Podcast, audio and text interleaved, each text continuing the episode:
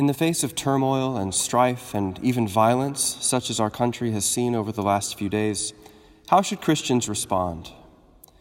In our contemporary moment in which fury and outrage so quickly rush to the surface of society's shared life and discourse, how can we find the right path forward to peace and justice? There are all kinds of answers, both good and bad, both virtuous and vicious, that have been offered and will continue to be offered to these kinds of questions. And a short homily can't diagnose or prescribe a comprehensive remedy to society's troubles and ills. But in the midst of the cacophony of voices and disparate words that bombard us, there's one thing that we must not let go of, one thing we must cling to: the Word of God. Now, to those without faith, that may seem irrelevant to our present troubles, but we Christians don't live as those without faith. Our belief in the truth and the power of the Word of God is one of the essential and distinguishing marks of anyone who rightly bears the name of Christian. And so the Word of God has to be a continual lodestar for us, a constant reference point, a solid anchor for our lives, especially when we don't know where to turn. In sacred Scripture, it's unmistakably clear that God's power is communicated through His Word. God speaks, and what He says comes to be. He speaks, and the world is created, and everything in it. Likewise, at the end of time, He will speak.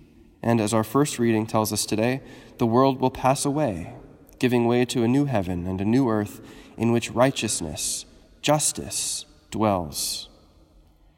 By His all-powerful word, God will render judgment on all mankind, and the just will go to their eternal reward, and the unjust will go to their eternal punishment. In fact, true and lasting justice cannot be had without God, because He's the author of justice, and all things and all people belong to Him.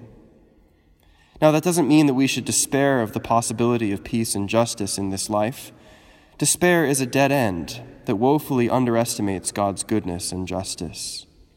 No, if we want a just and peaceful society, we have to hope in God, to pray for justice, to live our lives in accord with His Word, not rendering evil for evil, not doing evil so that good may come of it, but living lives of holiness and godliness, loving God with all our heart, soul, mind, and strength, and loving our neighbors as ourselves.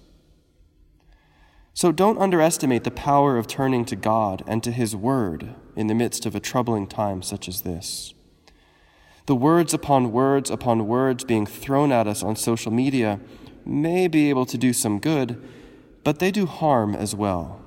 And very often the harm outweighs the good. So fill your mind instead with the Word of God. Especially in these fraught days, praying the Psalms can be a powerful means of intercession for those who are suffering and of finding hope in the midst of strife and confusion. But whether it's the Psalms or the Gospels or any other place in sacred Scripture, put down your roots in the soil of God's Word. Be nourished by the waters of grace given in the sacraments and in prayer.